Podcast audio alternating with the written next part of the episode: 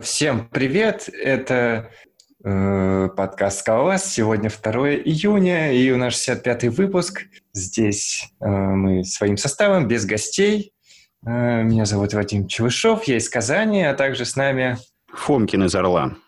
И Евгений из Екатеринбурга. И Гриша из своего там Симферополя, откуда он там, Филадельфия. А, но он позже будет, если будет вообще. Гриша из города Суши. Вот ты опять вот что-то подвинул, и было такое... Э, это я ударил по стулу. Вот не бей по стулу. Я прям буду сидеть и не двигаться. Да. Или паук купи на микрофон. Угу. Теперь этот задрочит всех со своим звуком. Ну, правда, надо расти, потому что патреоны нам ну, это самое э, деньги заносят, а мы, Ой. а звук у нас самый худший из всех подкастов. Но подожди, но не сегодня, потому что патреоны занесли нам столько денег, что теперь у меня микрофон, и еще у нас рекордер. Э, да. Да, я могу отчитаться по его использованию даже. Вот. В общем, была... А где это было? Где ты его использовал? Да, это... да, что за использование, ребята, расскажите, очень да, интересно. В общем, была на прошлой неделе конференция Эфюр в городе Казани, которая была 20, какого, 23-24 мая. Вот. А, ну, конференция была реально клевая. Я, честно говоря, правда, такой человек, который очень давно не ездил на конференции, может быть, поэтому у меня впечатление как-то лучше, чем должно было быть.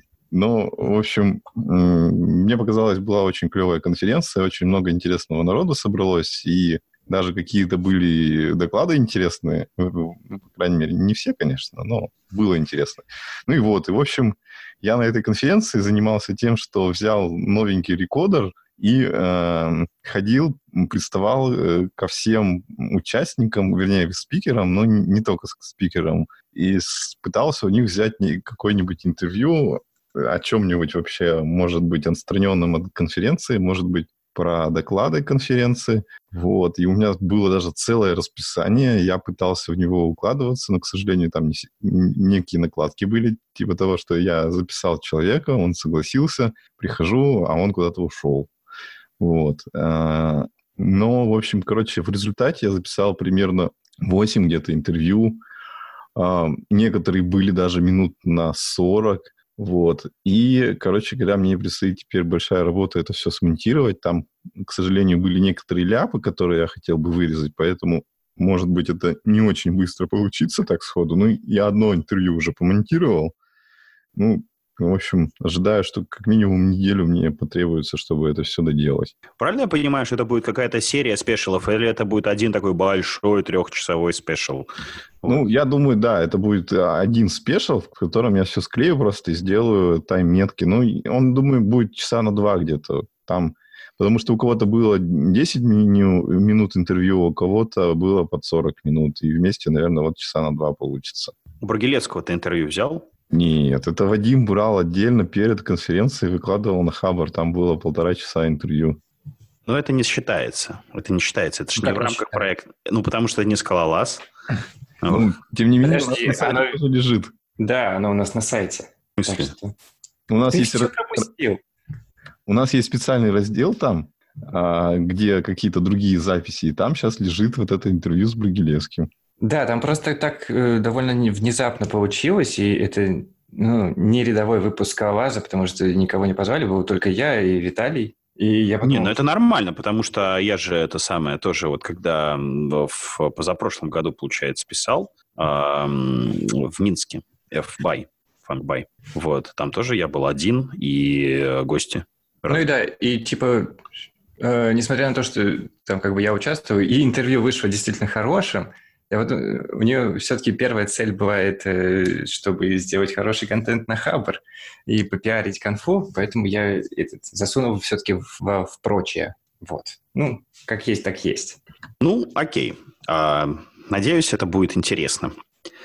Я потому что тоже еще не слушал. Для меня это тоже все сюрприз. Я на, на конфу не ездил. Ну, ребят, расскажите теперь про конфу. А, Женя уже рассказал, что ему понравилось. А, я, собственно говоря. Что-нибудь добавить еще. Не, да. я бы... А может... Давай добавим, потому что Вадим, он Подождите. был из организаторов, и ему слово вообще нельзя давать, потому что он лайс.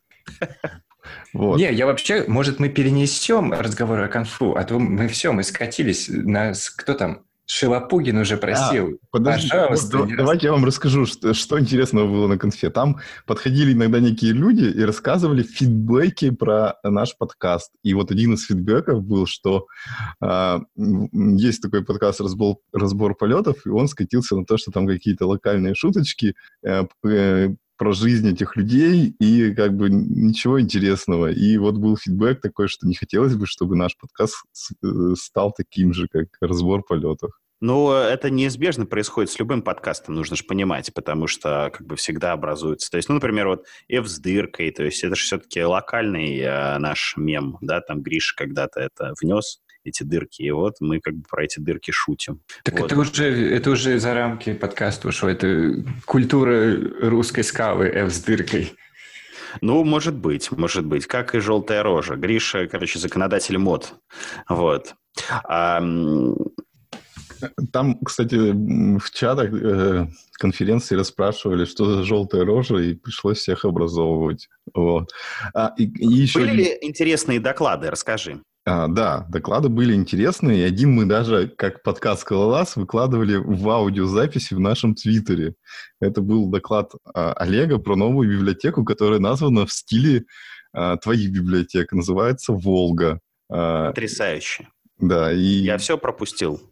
Вот. И, собственно говоря, там есть где-то в, в Понве ссылка на видео этого доклада уже. Вот, и интересно посмотреть. Доклад был про такие штуки, как стрелки, и Олег там сделал э, библиотеку, которая позволяет их использовать э, с помощью макросов в таком как бы ну, читаемом виде. И я взял после этого доклада у него интервью, чуть-чуть как бы расспросил дополнительно про это и а, взял фидбэк на доклад э, Хаскельны, где там обсуждались Final Tagless и фримонады. Вот. Так что вот тоже интересный контент потом будет позже. Слушайте, вот а, прерывая, прерывая тему про конференцию, просто чтобы не забыть потом, вот а, мне интересно, как вот хаскелисты делают, а, работают с Monot Error? У них же есть такая штука, правильно? Monot Error, трансформер такой, нет? Есть? Ну, я думаю, что он есть, хорошо. Ну, наверняка. Но смотрите, то есть как, как мы используем там монотеррор? Ну, скалисты.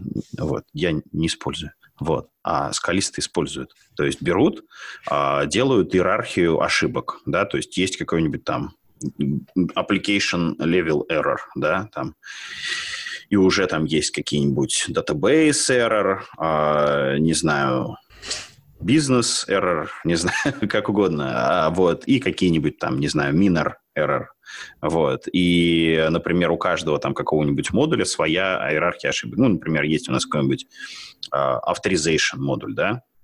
Вот. Подожди, а... И мы, и мы, и мы... Не, ну, ну, смотри, да, иерархия э, то, точно так же, как вот от, от Traveable наследуется некоторая иерархия, точно так же мы такую же иерархию делаем, и потом мы можем сделать а, в самом верху приложения монотеррор, а, который будет использовать самую верхнюю а, точку в иерархии, да, или самую нижнюю, как это ну, да, верхнюю, да, самую верхнюю точку иерархии, например, вот этот вот my application error, да, вот. И, соответственно, а внутри модулей, да, они могут уже возвращать э, ошибки, ну, нижних частей иерархии, да, ну, например, там какой-нибудь... Э, Смотри, Фомкин, знаешь, в чем есть проблема? Ну, в общем, мы это делаем через наследование. Как, Нет. Как, как в сказке Хаскли это достигается а, Подожди, а зачем там наследование? Вот я, честно, я так не делаю. Я, я делаю троубл, и все.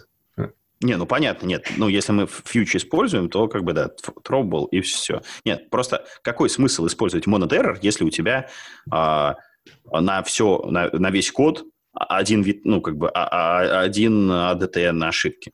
Ну, это ничем не будет отличаться от того, что есть в Java. Да. Только по-другому написано. Ну, какой смысл? Я, я вот не знаю, что, как, какой тип данных можно еще засунуть, ну, присунуть на него монотеррор, кроме ну, вот этих айох футур и прочего. Ладно, я надеялся, что э, да. разговор поддержит. Все-таки Гриши очень не хватает. Гриша грамотный, я безграмотный. Я сейчас могу вот опять, как всегда, э, допускать ошибки. Вот, а потом мне, как всегда, будет говорить, а, Фомкин, чушь несет.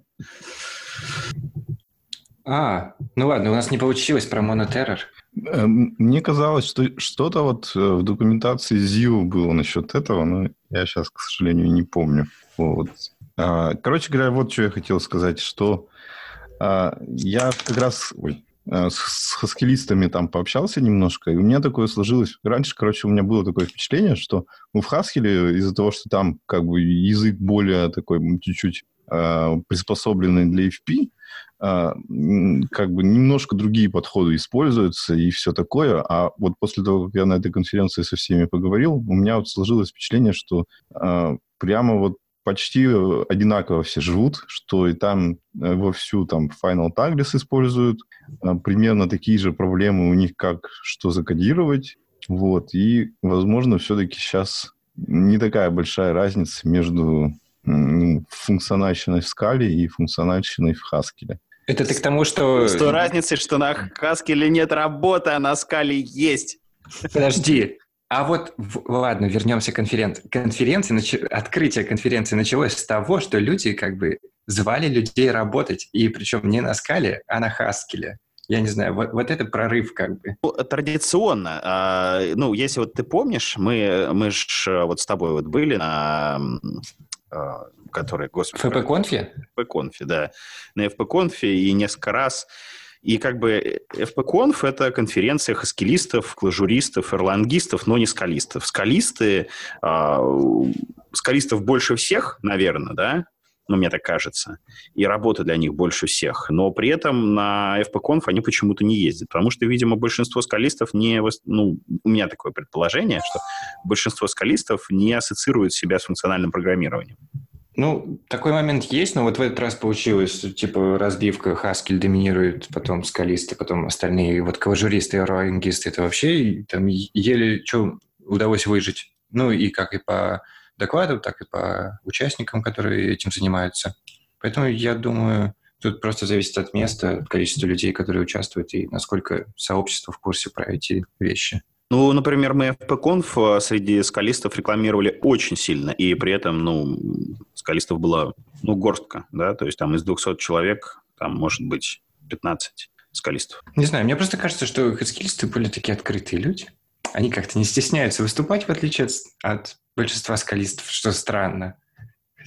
То есть у нас столько метапов, а э, реально заявки просто в разы количество отличается.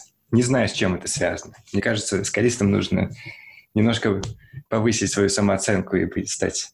Да нечего, нечего, рас... скалистам нечего рассказывать. Почему? Потому что они просто работают. Они просто берут хороший инструмент, язык программирования скала, и просто работают, просто эффективно. Ага, а давайте еще сразу как раз тему перекатимся, что на самом деле скалистам ну, есть что рассказывать, потому что вот будет э, в Нижнем Новгороде первый скала метап, он будет 13 июня. Э, там буду я и Михаил Лиманский. Э, кто его не знает, мы, его часто можно было видеть. Э, ссылку на его проект – это Bean Puree, пюре, скала-часики, это который шейплес враппер для джавовых бинов. Но он будет что-то другое рассказывать, там ссылочка приложена, посмотрите. Вот. А я помню, в Новосибирске раньше был э, метап функциональщиков в целом, э, лямбда НСК. Э, они отделились, да, от этих ребят? Или это те же ребята? Подожди, просто? это же не Новосибирск. Это Нижний Новгород, это у нас тут рядом. Все. Прошу прощения. Вот. А про метап... Опять, Вадим, вот опять было вот это. Стул. Простите. Я, я тут сижу на двух стульях, кстати, на самом деле. Один стул с Хаскелом, другой со скалой, да? На одном ноутбук, на другом микрофон. Э, это про метапы.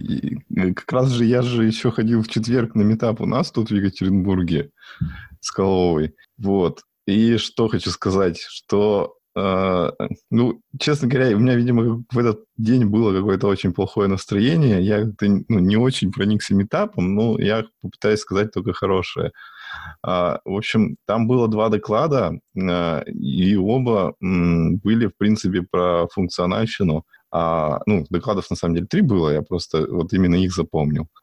Один доклад был про Effect, э, э, рассказывали, в общем, ну, собственно, как хорошо с этим работать, э, какие там примитивы есть. И, судя как бы по отзывам, ну, я пытался там вопрос задать, что типа, есть ли там какие-то у них проблемы в жизни, что все не так работает, как хочется.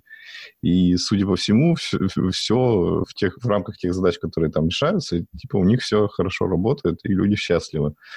А второй доклад был про э, Typets, ну, там как бы разное было, но, в общем, пиарили тайпить э, схему и вот эту альтернативную либо, я уж что-то вылетело из головы, как она называется, не помню. Ну, и, в общем, мне показалось как раз, что а, в этот раз на метапе было очень много такой молодой аудитории, которая, может быть, вот первый раз пришла вообще на скала метап, может быть, первый раз что-то такое функционально видит.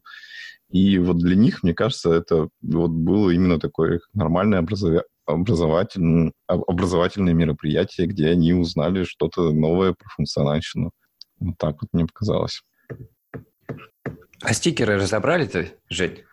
А, ой, подождите, а вот. А, стикеры там были с прошлого метапа. Я принес э, пачку стикеров и, и оставил организатора метапа, и у них они будут в следующий раз еще в запасе. То есть у нас в следующий раз я могу не ходить на метап, и там все равно будут стикеры нашего подкаста. Вот так вот. Че, пора что-то серьезное обсуждать? Пора. Ладно, давай я, я попробую. Я вот иногда листаю Твиттер, да, и вот там люди пишут про типизацию. Про вот статическую или про динамическую? Обожаю вот такие вещи. А? 335. Что? Ну, это старый мем. Я его не знаю. Из фильма ДМБ. А, а, и вот я недавно подумал, что что-то так обычно заканчивается либо динамики, вот, да, говорят какую-нибудь ну, вот чушь, то, о чем они не знают, либо приверженцы статической просто ее нахваливают. Я подумал, что очень часто вот мы забываем один говорить о минусах вот статической типизации, от которых у меня, допустим, иногда горит просто. А что, есть минусы в статической типизации? Хоть да. один назови. Меня бесит, короче, вот да, ненавижу статическую типизацию, когда мне надо что-то рефачить, да, что-то большое. Вот, э, Фомкин, ты не заметил, я не знаю, у тебя есть какой-то стиль, когда ты, э, ну, делаешь какие-то большие изменения в проекте, да? Нет, как-то... Я просто беру, выкидываю проект, переписываю с нуля. Ну вот, вот это один хороший подход, потому что если ты начинаешь что-то менять, у тебя все начинает ехать.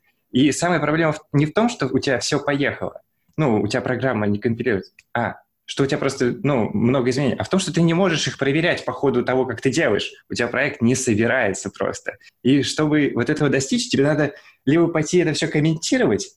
Послушай, а ты пробовал делать то же самое на, ну, на JavaScript, на том же, без дополнительных Не, я не говорю... То есть вот чисто на динамически типизированном языке на каком-нибудь на клажуре или на JavaScript. Ну, слушай, когда пробовал, ты... Пробовал вообще делать рефакторинг? Вот, например, у тебя есть а, какой-нибудь роутинг, да, там, на какой-нибудь своей библиотеке самопальной, и ты, ты хочешь прикрутить туда React а, ну, то есть есть React, есть самопальная библиотека для роутинга, ты его выпилил и хочешь прикрутить React, там, роутинг какой-нибудь хороший. Вот. А вот пробовал ли когда-нибудь такой рефакторинг делать? Не знаю, но я что-то когда-то на JavaScript рефакторил. Оно даже удавалось. Ну, знаешь, я рефакторил на, и на Java, и на ActionScript, и на Scala, и это как бы, ну, это можно. А вот, вот, то, вот то, что я вот сказал про JavaScript, вот это нельзя, потому что оно ну, как бы, то есть вот если ты что-то забудешь, оно взорвется Подожди, в неожиданном ты, месте. Ты смотришь с точки зрения конечного результата. Ну, типа, когда ты закончил рефакторинг, да, в принципе, Промежуточного результата тоже нет. Оно запускается, но не работает, понимаешь? Ну, ну, смотри, ты же можешь какую-то часть проекта запустить вполне. Не знаю, с теста или что-нибудь такое. Нет. Почему нет? Ну, а как? А что ты запустишь? Ну, что ну, ты, ты запустишь? Ну, смотри, у тебя ну, какой-то большой проект. У тебя есть кусочек небольшой набор, там, функций, какая-то кусок, который, в принципе, вот сейчас работает, ты можешь его проверить, запустить.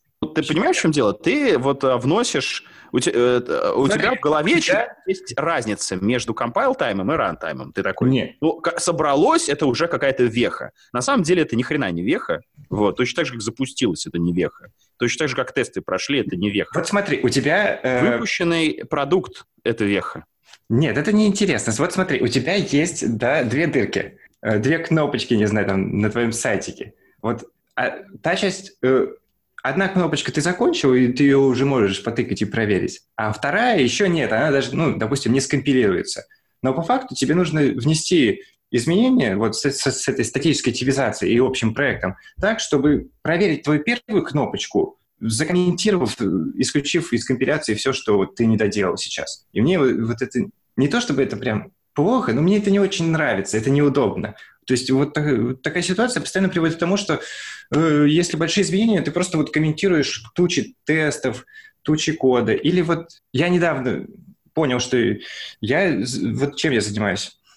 Если я делаю какой-то большой кусок, э, я начинаю э, примерно вот те же самые классцы, объекты добавлять, копировать и туда добавлять ну, какую-нибудь цифру 2, да, и вот у меня какой-то небольшой э, набор вот этих файлицов с точкой 2, таким образом я их спокойно пишу, спокойно, не знаю, могу запускать, тестировать, и при том, что основной, ну, основной функционал у меня не сломан, и проект все-таки собирается.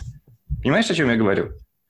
Ну, да, да, на да, JavaScript также уже может быть, что у тебя там вот какой-нибудь роутинг сломался из-за твоих изменений, а ты не можешь потестить какой-нибудь там маленький компонент с простым UI, какую-нибудь формочку специальную. И тебе надо вырезать его там из проекта, делать какой-нибудь минимальный проект с отдельным роутингом. И ну почему? Ты смотреть. в JavaScript можешь же просто, не знаю, заимпортировать тот модуль, дернуть ту функцию туда, пихнуть, и все, и вообще не знаю, если, конечно, в срезе UI мы говорим... Нет, там в том-то дело, что да, там же как бы, ну, есть дом, есть всякие другие штуки, кроме просто функций. И как бы, ну, ты просто так с ними не можешь работать. Но согласитесь, что все-таки там это, вот такие вещи можно делать меньшей кровью, ну... Нет, конечно, большей кровью. Любой сложный рефакторинг а, в JavaScript проекте, особенно если он плохо покрыт тестами, ну, то есть, если покрытие тестами прям плотненькое, то норм.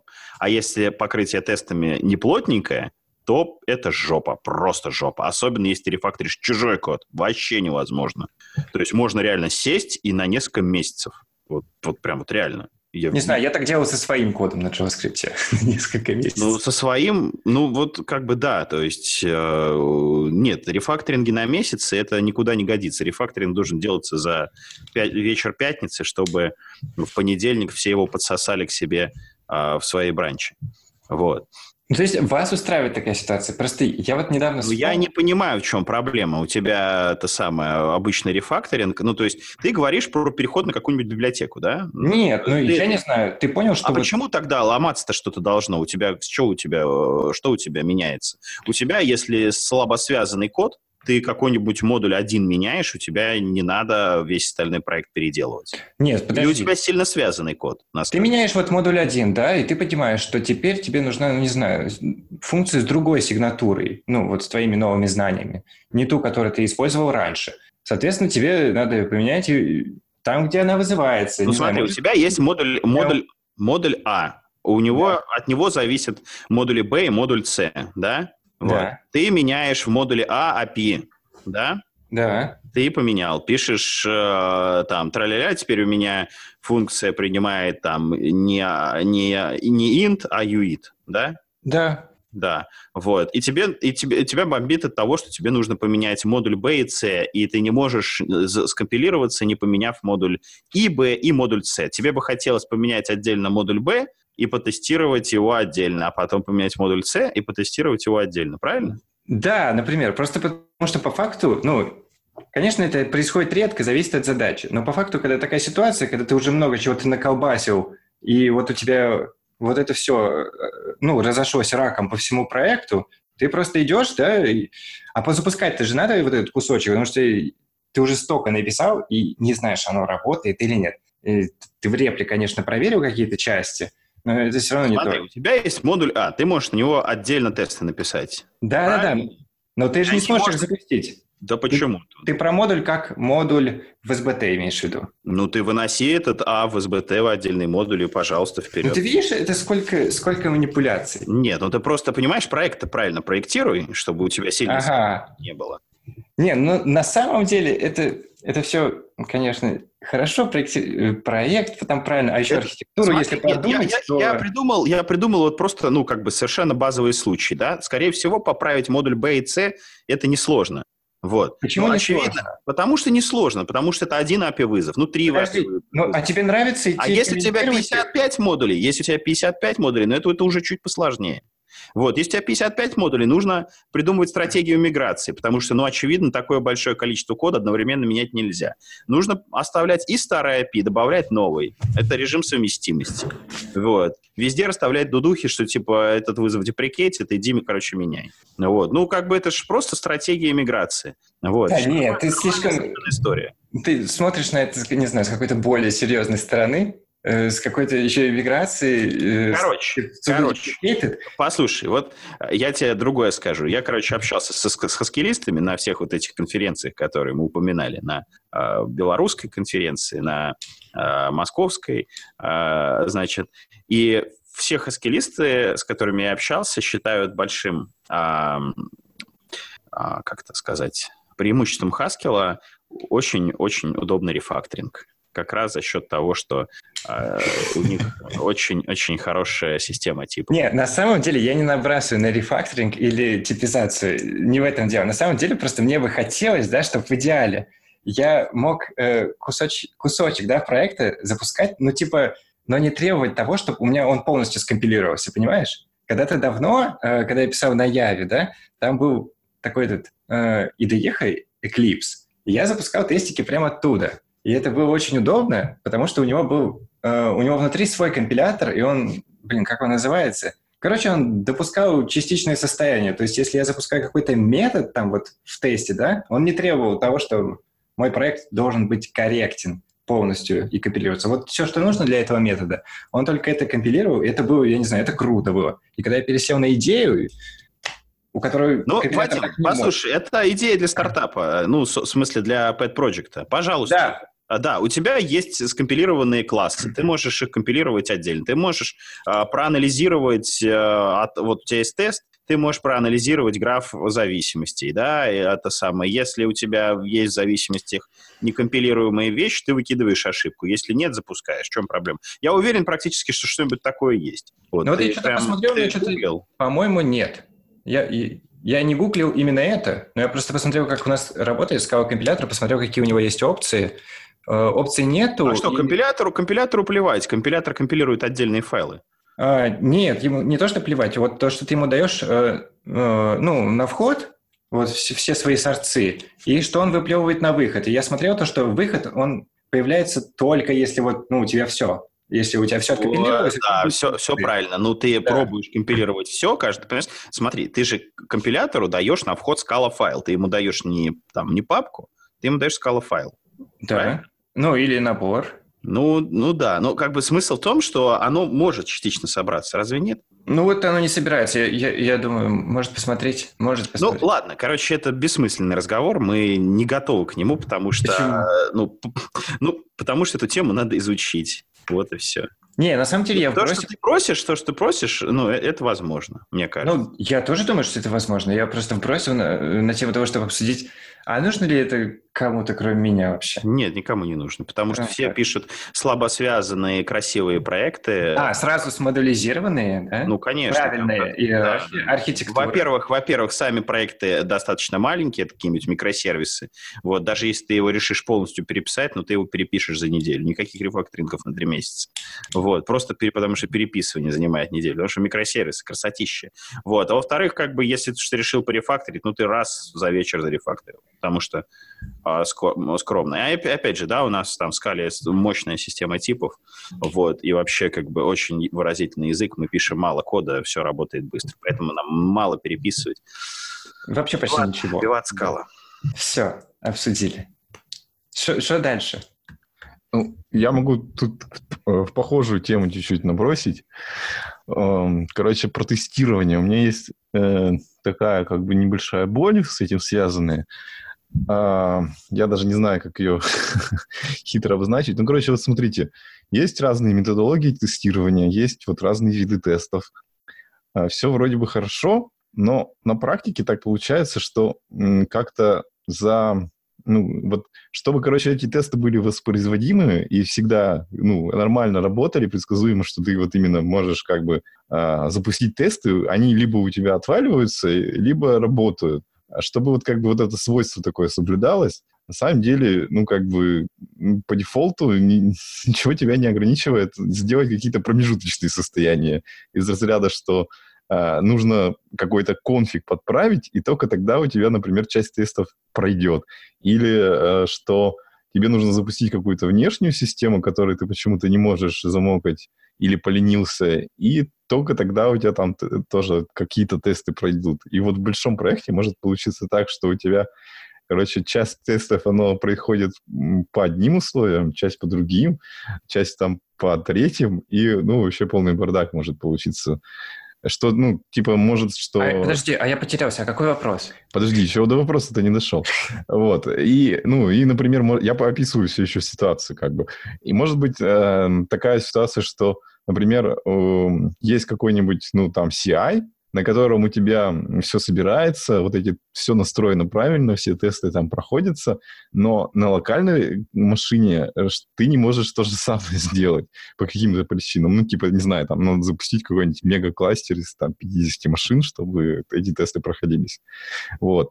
И, короче говоря, такое ощущение, что э, вот как бы, ну, Э, много усилий сосредоточено на том, чтобы как бы вот, ну, чисто функциональный код писать э, есть, ну, как бы вот есть там функциональные библиотеки, есть всякие за законы, за которыми пытаются люди следить, чтобы как бы ну, код правильный был. А вот с тестами как-то ну, меньше заморачиваются, и получается, что э, э, зачастую э, как бы нет таки, какой-то формализованной методологии, чтобы получать именно воспроизводимые тесты. То есть как бы а, ну, когда что-то делают, вот обычно главное требование, ну, чтобы были, были тесты, они что-то покрывали, что-то тестировали, а, и как-то воспроизводились в текущем состоянии. Ну, обычно никто не задумывается, что там, не знаю, через год а, этот проект может может понадобиться запустить немножко в другом окружении, и почему-то половина этого всего отвалится. И вот мне кажется, что не хватает какой-то, короче, именно такой методологии, какого-то подхода, который позволяет следить за тем, что у тебя тесты реально э, воспроизводимы э, на, как бы, ну, в разных окружениях, и что, ну, как бы... Я, что, кажется, примерно понял, о чем что, ты что, говоришь. Я уже понял, я уже готов, я уже готов тебе ответить, Женя. Сейчас, подожди, последнее слово. Чтобы, короче, ты мог вот во время, как бы, того, как эти тесты пишутся, э, мог понять, что в какой-то момент у тебя что-то пошло не так, и типа вот тесты, они пока работают, но именно только пока чуть ситуация изменится, они половина там отвалится, и ты уже просто не будешь не понимать. Это как бы они отваливаются, потому что э, тесты не работают или по какой-то другой причине. Вот примерно так вот я набрасываю. Во-первых, во-первых, к нам ворвался Гриша. Гриша, привет. Привет. Привет. А во-вторых, а, Жень, скажи, а вот ну, ты понимаешь же, да, разницу между, например, модульными и, например, э, функциональными или интеграционными тестами? Ну да, да, да, да. Ну вот смотри, вот, э, вот те тесты, которые, ты говоришь, зависят там от чего-то, это функциональные или интеграционные тесты. А вот те, которые не зависят, это модульные тесты. И это разные тесты. Правильно ведь?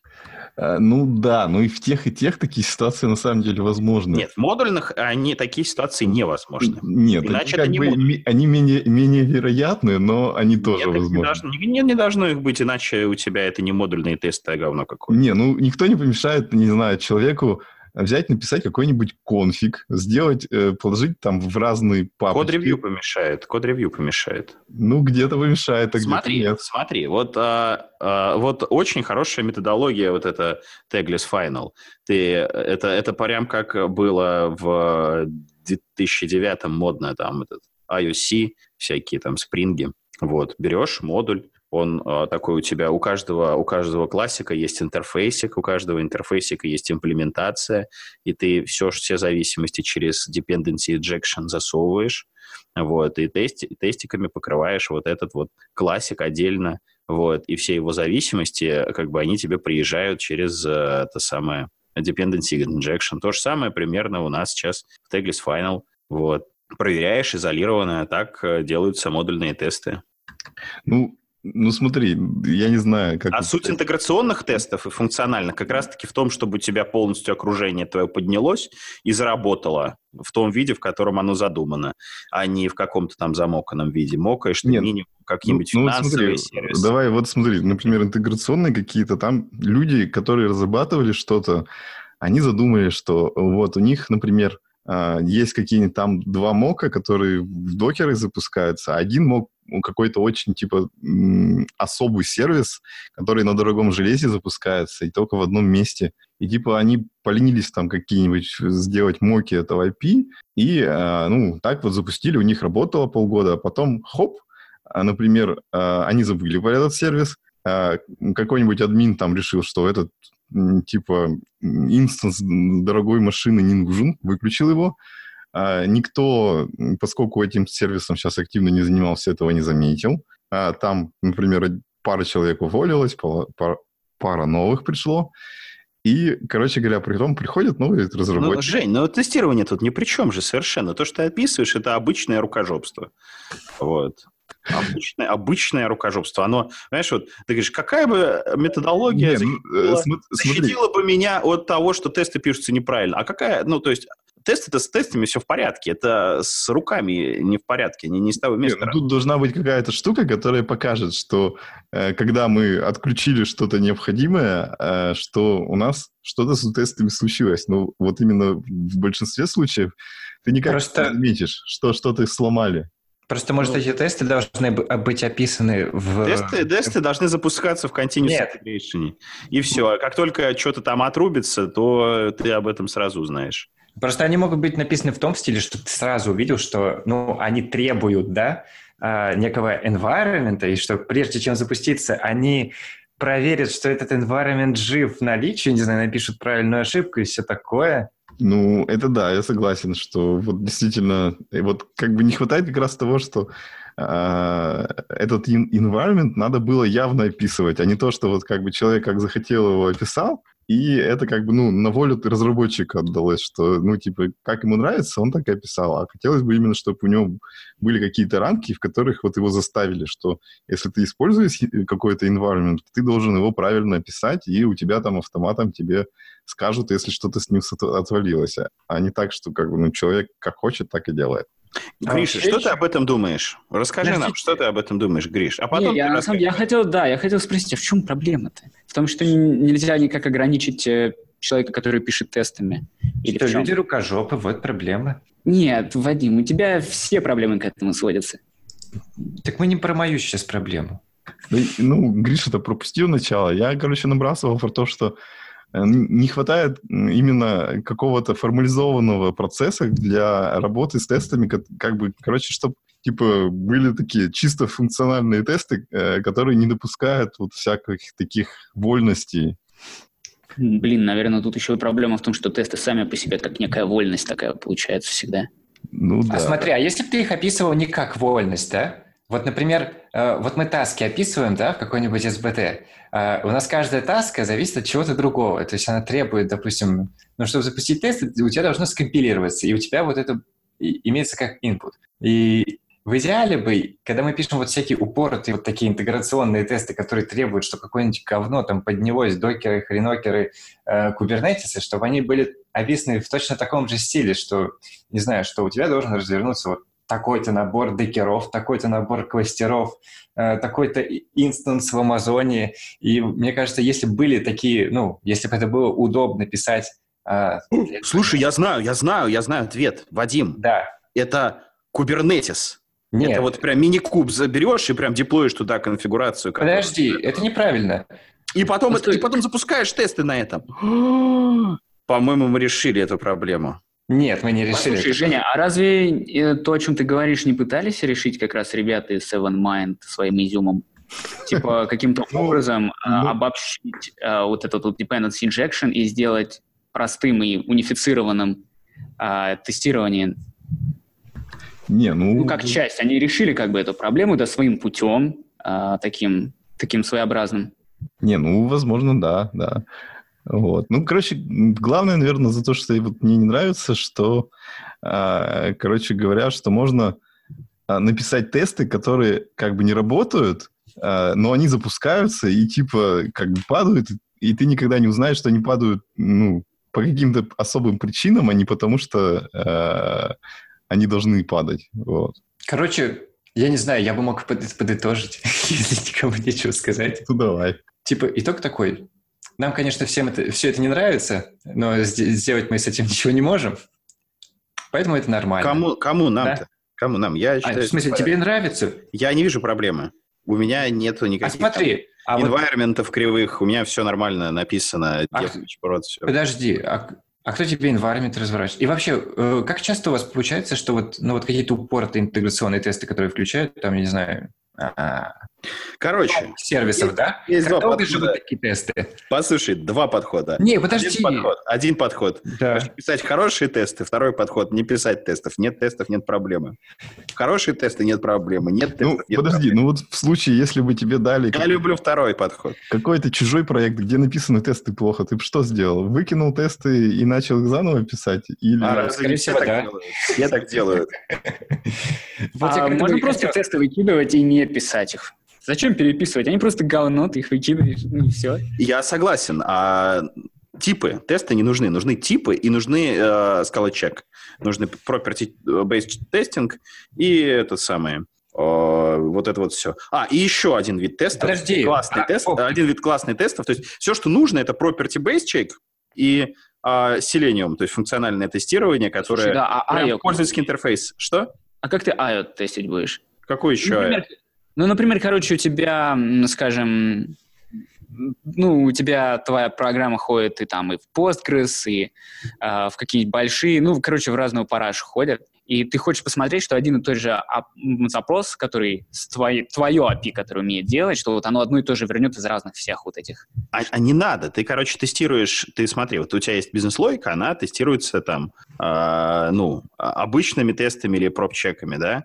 Вот. И у тебя есть Selenium тесты функциональные, которые просто ходят через пользовательский интерфейс. Вот. Все. А если нету пользовательского, э, пользовательского интерфейса? Например, у тебя Zayo, но, скажем, Zayo, Zayo DB, да, интерфейс всегда есть у приложения. Это может быть там а, gRPC endpoint какой-нибудь. А Или- вот, допустим, у тебя не приложение, у тебя фреймворк. Или приложение для того, чтобы написать... Допустим, у тебя Королев. Но... А, для Королева нет тестов, все очень просто. Я использую там подход. Блин, я два. к этому и вел. Ты слишком быстро, короче. Ну, либо да, либо можно вообще просто закрыть проект и не делать его, и использовать уже что-то готовое, что уже покрыто тестами. У Королева, кстати, есть функциональные тесты, и они все обвалились из-за внешних зависимостей, это к слову. Вот. И я, кстати, не уверен, это внешние зависимости или какие-то регрессии внутри Королева.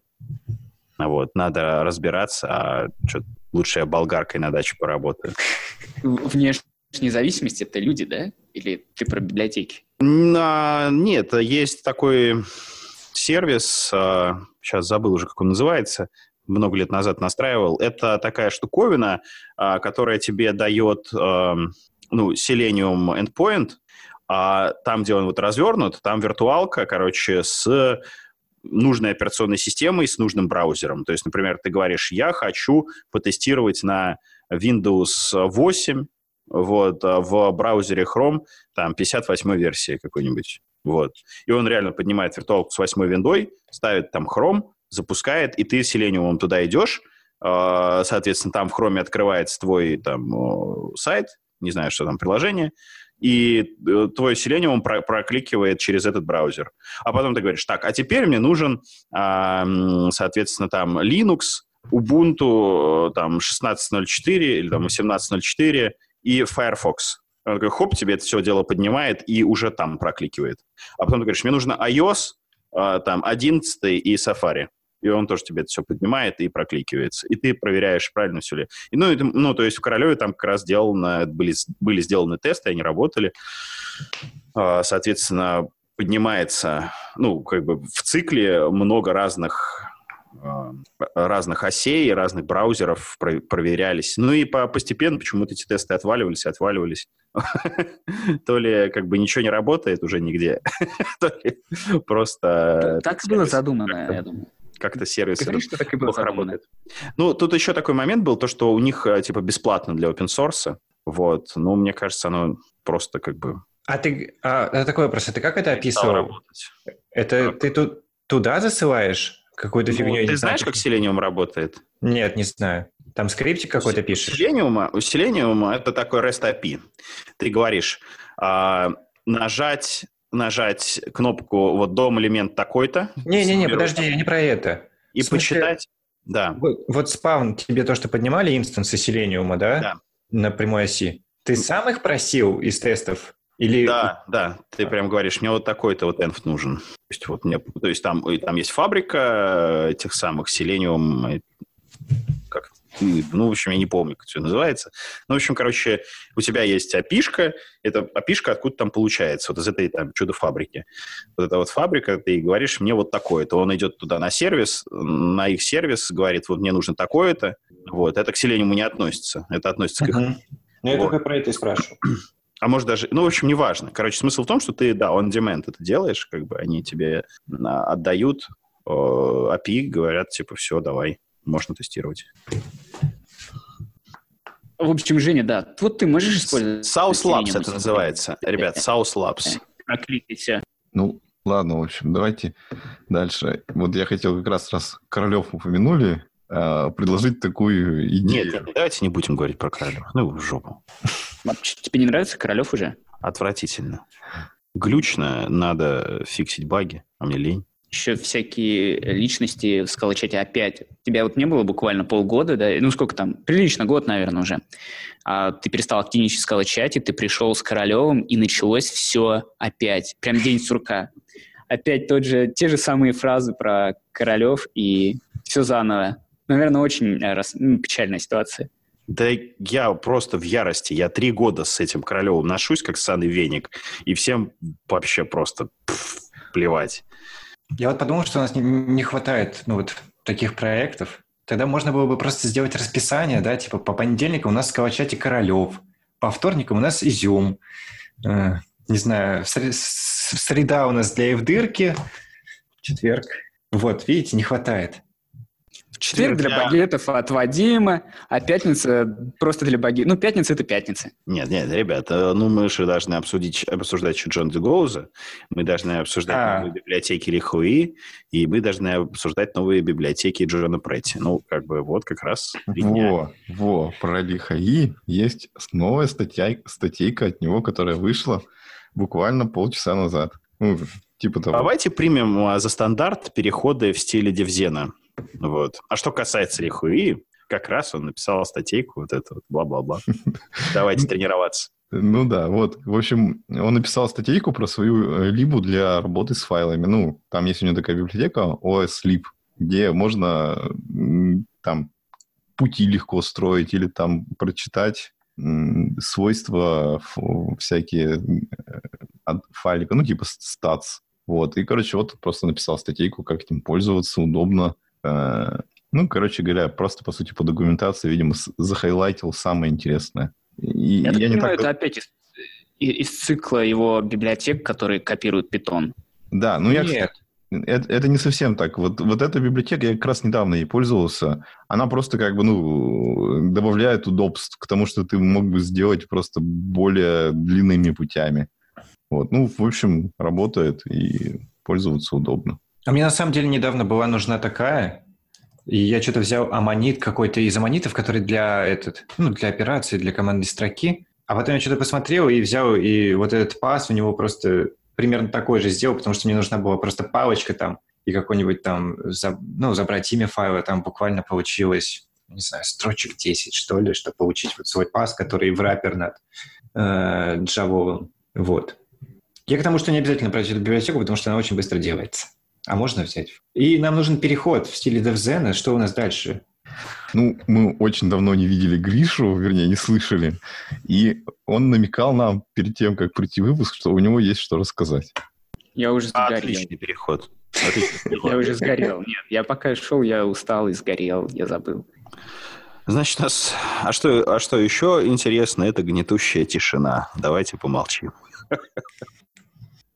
Ну, А, Вадим, Вадим, кажется, ты хотел... Вот я вот вижу в темах э, триггер. Что за триггер? А подожди, это и был триггер, когда э, я начал со статической типизации, закончили тем, что надо разбираться в компиляторе. А, Да. Я не хотел рассказывать, потому что мы бы это обсудили, и надо же чем-то эфирное время забивать. Вот да, мы его выкинем. Триггер. Ладно, не знаю, я расскажу про GitHub трендинг, потому что я рассказал вам не все перед выпуском, да? Вы хотите послушать, что, что вот в Scala трендингах на GitHub Да, у нас? Давай, Да, давай. давай. Я вообще очень хочу, потому что я ничего не слышал. Это, я не знаю, из разряда топ-10 вот, так, вот такого, да? А, А ты давай еще голосом, типа, топ-10 сегодня в GitHub. Apache Spark опять заработал. 22 тысячи звезд. Так, а, 488 на, в этом месяце. Apache Spark, да, и он торчит в топе. Потом идет какие-то скучные призмы и дельта, что-то там про базы данных. Мне это неинтересно, я не смотрел. Вот следующее, да, а, четвертая позиция а, от организации э, Adobe Fonts. А? Как вам? Вы слышали, чтобы Adobe писал на скале? А там шрифты, что ли, да, на скале или что? А, да, там шрифты с, рас- с расширением э, SK, и там не скала, к сожалению. Это какой-то китайский шрифт с, названием Source Han Mono. Вот. Это скала топчик. А, дальше там скала Ака неинтересно, Зио неинтересно. Из интересного я уже рассказал. Очень много проектов, которые а, так или иначе относятся к хардварщине и относятся к... Как, как эта херня там называется? А, Циспер или... Так, нет. А, сейчас я найду... Ха-ха-ха. А, Чизл это называется штука от Беркли. И они занимаются всякой хардварщиной и пишут вот веревок на вот этом скала их в рапере. И там э, в тренды залетело аж три проекта. Я смотрел по... за месяц и за сегодня.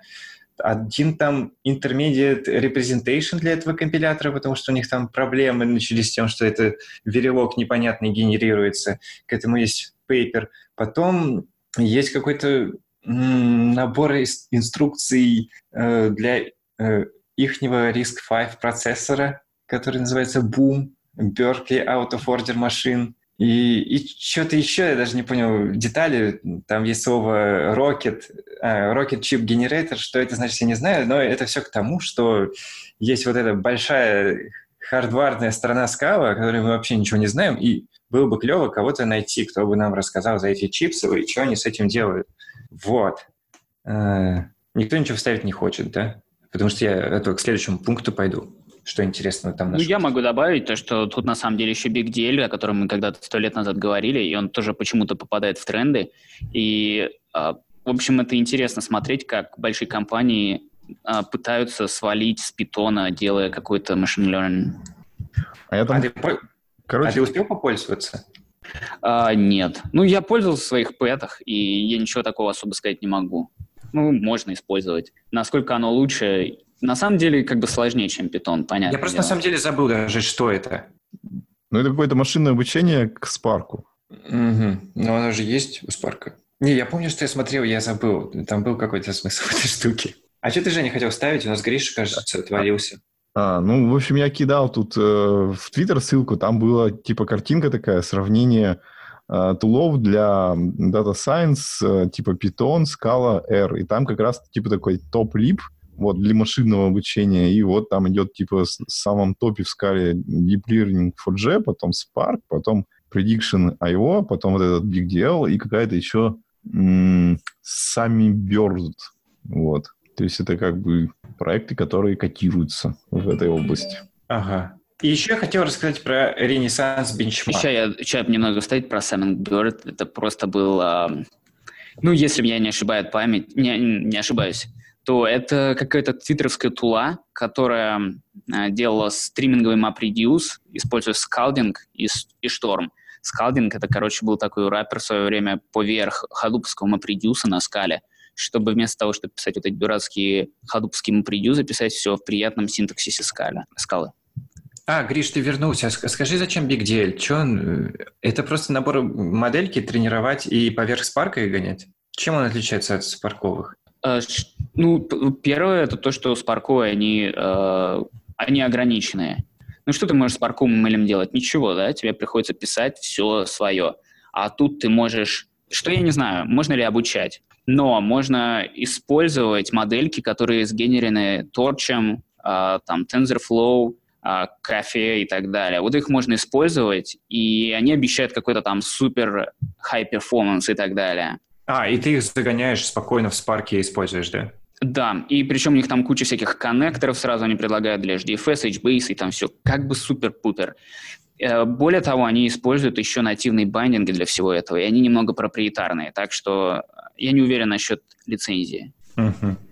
Понятно. А, вот. А, кто что, Женя, еще? А, ну вот про, короче, GitHub трейдинг, и там еще интересный проект э, попался в конце вот этой страницы.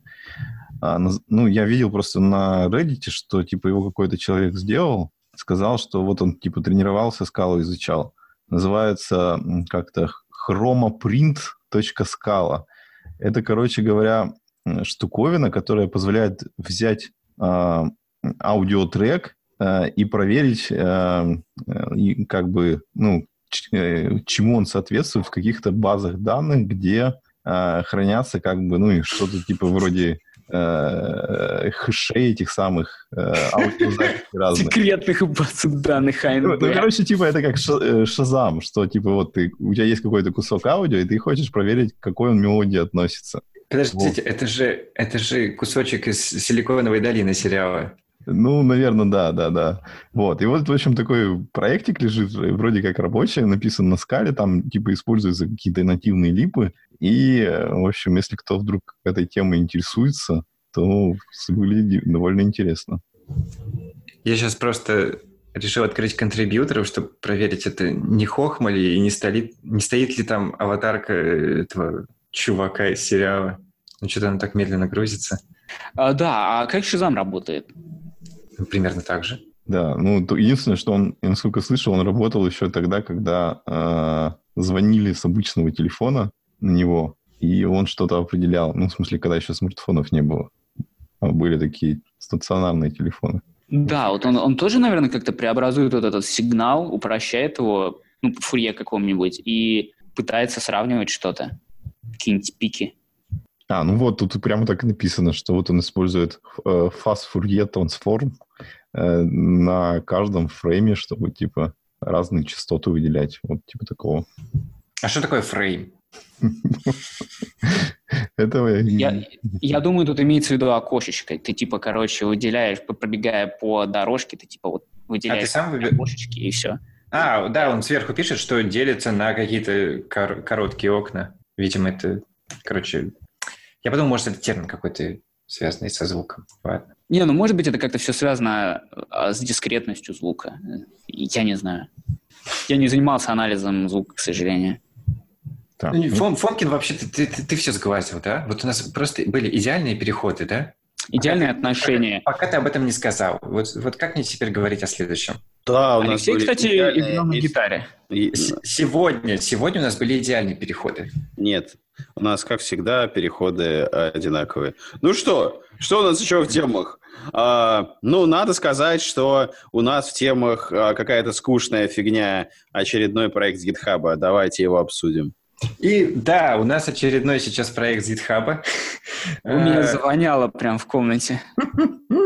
Э, короче, я нашел Renaissance Benchmark Suite. Там нарисована Джаконда, да? И это какой-то проектик, который это не какой-то проектик. Это, короче, набор бенчей, которые запилили чуваки, я не знаю, много откуда. Там лежит пейпер к этому всему.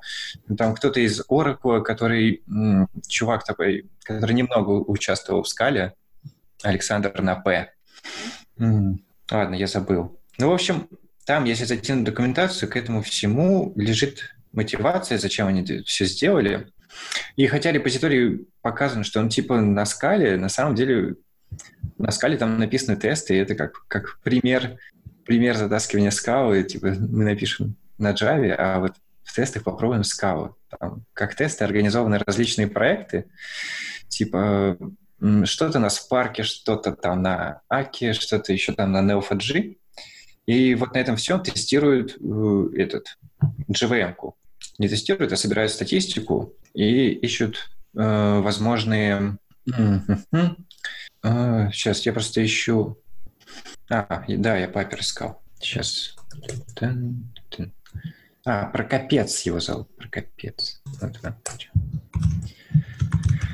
А, да, и, короче, тестируют JVM и ищут варианты, как там JIT заоптимизировать, и чуваки реально там погоняли всякую аку. И в чем, а, в чем необычность, то, что они берут всякие необычные апки, которые были до этого, там, не знаю, которые, в принципе, однопоточные, а берут именно то, что где массивная нагрузка, много гоняется данных, то, что есть сеть, и они что-то даже нашли, и, в принципе, они вот для Грааля попробовали нашли вариант, как ускорить э, Java to Random, твиттеровский промис, э, джавовый Atomic Reference, э, и еще вот сколько-то оптимизаций там написано, которых они нашли, которые можно применить, но я их не прочитал. Вот. Но, в принципе, просто интересно было наткнуться на такую фигню. Вот. Хотя бы поняли, что я, что я рассказал? Всем стало? Нет, не поняли. Гриша махает рукой. Давай, давайте закругляться, ребят. Ну, давайте. Вообще, я, мне есть что сказать. Есть одна штука, я не помню, упоминал ее, но я точно... Вадим, мьют, значит... пожалуйста, у тебя вот это вот. Ага. Раз, два, три, теперь нормально. Короче, эм, есть такая штука, мы ее уже не раз упоминали, называется Apache Arrow. Это такой in-memory формат для колоночного, ну, колоночный in-memory формат, который очень эффективно позволяет все хранить а, в памяти, пропихивать туда, пропушивать запросы туда. Ну, то есть грубо говоря, как org, только in-memory, который не очень хорошо себя ведет, если его заперсистить как файл. Ну, так себе формат получается, ничем не лучше орка. Но когда в памяти все это работает, все достаточно хорошо, и его идея была в том, чтобы стандартизировать вот этот формат кроссплатформенно, то есть чтобы разные языки имели одну и ту же структуру и работали с одной и той же структурой данных, таким образом обеспечивая zero copy данных между всякими там платформами. Ну, мне кажется, мы уже говорили об этом. Ну, например, чтобы там из GVM скопировать что-то в C, не надо было перекопировать массив там по байтовый и так далее, а просто взять кусок памяти и кинуть его в GVM, и якобы все будет работать. А более того, для этих целей они даже там сделали специальный сервис, который типа шарит in memory базы такой, где все хранится в одном формате, и все языки оттуда все берут и пикают. А, его также используют еще Spark э, для работы с Python, потому что Spark общается с Python через э, через сокет, а сокет это значит сериализация, десериализация, и поэтому Spark, чтобы облегчить десериализацию, сериализует все а, в Arrow на скала стороне и выплевывает уже вот эти array байтов а, на сторону питона, и он уже как-то умеет с этим работать, и все там красиво, performance растет за счет того, что нету дополнительной десериализации, питон уже знает просто, как работать с этим binary форматом и декодить его.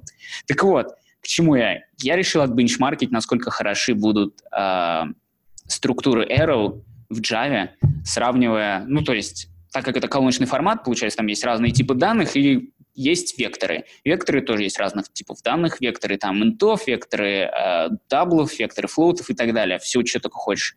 Я решил сравнить их с э, структурами в Java, то есть сравнить с массивом, сравнить с буфером, байт-буфером и сравнить с вектором скаловым. Э, чтобы, короче, не слишком уж ну, саспенса не нагнетать, там получается так, что все, конечно, лучше быстрее, чем вектор. Поэтому скаловый вектор полный посос. Вот. А в целом Arrow получается на рандомном доступе не так уж и плохо себя ведет по отношению к массиву. То есть порядка 20% просаживается всего лишь. А на последовательных чтениях он может и даже в половину просадиться. Но стоит заметить одно но. У меня все равно тесты очень долго работали, потому что я запихивал большое количество данных, ну, большое количество элементов рандомных в массив. А, и делал всего лишь порядка пяти, ну, порядка пяти прогонов, 5-7 прогонов делал, чтобы разогреть 5-7, чтобы запустить тест, и как бы это не очень хорошо, надо было 20 делать, за счет этого слишком большие отклонения получаются в тестах, и реально сказать, что там хорошо получилось или не очень хорошо получилось, а, невозможно, да, но можно зато перезапустить все тесты, я все это выложил в open source, и получается, что Arrow, чем больше элементов э, в массиве или чем больше элементов в структуре в векторе Arrow, тем больше он ведет себя как массив, и получается, что как раз он теряет порядка 20% производительности и даже меньше, если это рандомный доступ. Поэтому реально структуры стрелки не такие уж и херовые. То есть иногда, может быть, реально, э, ну, в моем заключении, в моем понимании, э, иногда действительно Arrow не так уж и плохо, иногда ведь будет быстрее работать, а, чем массив, при условии того, что осуществляется как раз-таки memory копирование, всякое которого хочется избежать, и тут можно выиграть. Но все-таки он все равно похеровее будет, это ожидалось. И что я заметил, то что JIT умеет как-то очень хорошо оптимизировать работу с array и с буферами, прям очень хорошо. И э, если не использовать Black Hole, то некоторые доступы к массиву он слишком, слишком хорошо оптимизирует, как будто проглатывает. И, возможно, это косяк тестов, которые я написал, или он действительно джит такой умный и все круто делает. Вот, в общем, вот то, что, не знаю, интересно, нет. Слушай, а, а почему ты вообще решил начать с того, что тестировать вот этот доступ, ну, к, к, к массиву по индексу, начать его бенчить?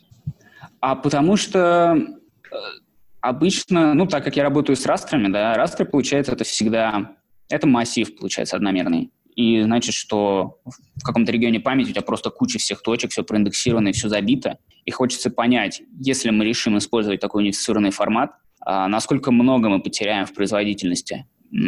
А у тебя там... так так. А там в чем прикол? Ты раз разве его не полностью вычитываешь, ну, один раз и как ты с ним работаешь? Тебе зачем в него, ну, залезать? А зачем пробегаться по нему? Ну, например, ты хочешь там что-нибудь исключить, да, ты загрузил спутниковую картиночку, а у тебя там облака ты такой, блин, ну что-то не знаю, как от них избавиться, и давай я применю какую-нибудь маску и исключу все пиксели, которые битые, или которые непонятно что на них, или какая-нибудь вода, да, там регион воды. Но в определенный момент ты можешь понять, ну я же пишу на скале, значит, на скале нет нормальных ML-инструментов, я хочу скормить все это питону, потому что умные питонисты что-то на питоне сделали, и они могут свою там классную маску применить к этому и вычислить, какие они что-то уже натренировали, можно применить какую-то уже натренированную функцию к определенному снимку, который уже исключит все облака, тени от облаков и так далее, всю ненужную информацию. Им надо будет гонять туда-сюда вот эти данные. А вот. Понятно, что типа это надо минимизировать. Вадим, мьют. А, да, понятно, что вот это нужно минимизировать, и это все равно все звучит не очень хорошо, но сама идея общей структуры данных между разными языками достаточно хорошая. Слушай, И... а можно вот вопрос, а, Гриш, а как они, ну, то есть я из твоей вот речи понял, что они делают такую волшебную штуку, они каким-то каким образом шарят память между процессами. Нет, они не шарят память между процессами. Они просто а, на разных языках одинаковые структуры хранят. Просто ну, идея унификации формата и ничего более. Угу. То есть у нас все равно происходит копирование. Да, но оно, как говорится, должно быть zero cost. Ну, то есть, э, да, я понимаю твой вопрос. Вот, например, если мы взаимодействуем с C-процессом, и э, будет ли профит от того, что мы создадим на C-стороне вот эту таблицу arrow, копернем ее в Java, и будет ли все в купе там каким-то образом работать э, быстрее, учитывая вот это копирование через GNI, чем копируя все, используя нативные структуры C, то есть имея на C-стороне, э, скажем, свои там динамические массивы, динамические структуры, в GNI мы создадим, аллоцируем на Java стороне массив вручную, пробежимся по C-массиву и копринем все руками. Типа, насколько это будет, в чем профит будет, да, я с тобой согласен. Это я тоже хочу отбенчмаркить, еще пока не знаю. Как это ну, сделать? Ну, смотри, я вижу, я вижу профит какой, да, то есть у нас, а, например, есть сишная, сишная вещь, которая прям вот, да, действительно через JNI. Вот, через JNI же можно, по-моему, прям сказать, скастить указатель к джавовскому массиву, к джавовскому массиву байтов. Вот, вот я не знаю, как это должно работать. Ну вот, если это возможно, то, то это, конечно, круто. У тебя сишный код и джавовский код работает, ну, если можно. А, давайте прямо сейчас посмотрим, на самом Там деле. есть опиха для region copy. Она умеет копить, короче, прям сишный массив. Ты берешь его и конвертишь ну, то есть используется атомарная функция, ну, у JNI есть API, чтобы конвертнуть массу. Не, ну одно, одно, дело, одно дело скопировать, и другое дело просто воспринимать э, указатель, как, например, Direct Byte Buffer. Понимаешь? Да, хороший вопрос, да. Это...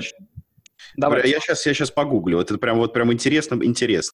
А, да, но фишка в том, что почему я решил этим заняться, потому что Блин, ну, во-первых, в одно время все говорили, что Arrow вот там, типа, вот такая штука, и как бы кого не спросишь, все таки ну да, Arrow надо посмотреть, но никто не пользуется им. И в Spark он используется в одном месте, когда а, как раз питоновская опиха, с питоновской, питоновскую апиху используется, используется Pandas, и Pandas ускорился за счет того, что нет вот этой десериализации. А со стороны Spark это все в коде выглядит, грубо говоря, как они берут датафрейм спарковый, все типы датафрейма, они конвертят в типы Arrow, преобразовывают, короче, датафрейм а, фактически в таблицу Arrow, конвертят в array байтов, и все. И они вот так отправляют это на питон.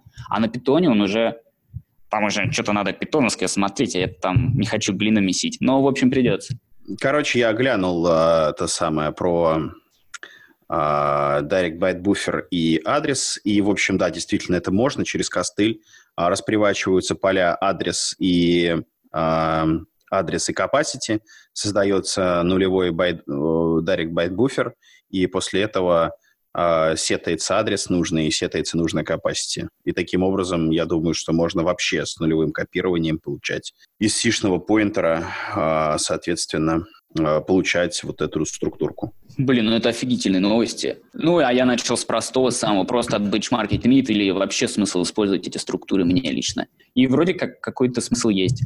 А полагаю, что для бизнес-логики большинства наших слушателей, вообще многих людей, то кому не так уж важна эта скорость, наверное. А, Гриша, а ты тоже без паука, да? У тебя тоже паука нет? Да, нету. И знаешь, в чем дело? Я думаю, что у меня подпердывает из-за того, что стол стал деревянный, а был стеклянный, и он стал вибрировать. Понимаешь, о чем я? Да, давайте все купим пауки. Мне не нужно, потому что у меня пружинистая подставка. Ну, да, давайте. Все, все у кого нет, уже не, уже не есть. Ну, у меня тоже подставка, но без паука. Когда ты, кстати, ну, когда ты громко говоришь, плохо, а вот когда далеко от микрофона, хорошо. Mm. Ну, может быть, я... Я, наверное, просто стол стеклянный куплю. Не, лучше паука купить, и будет хорошо. Потому что стеклянный стол ничего не гарантирует. Надо как-то завершать.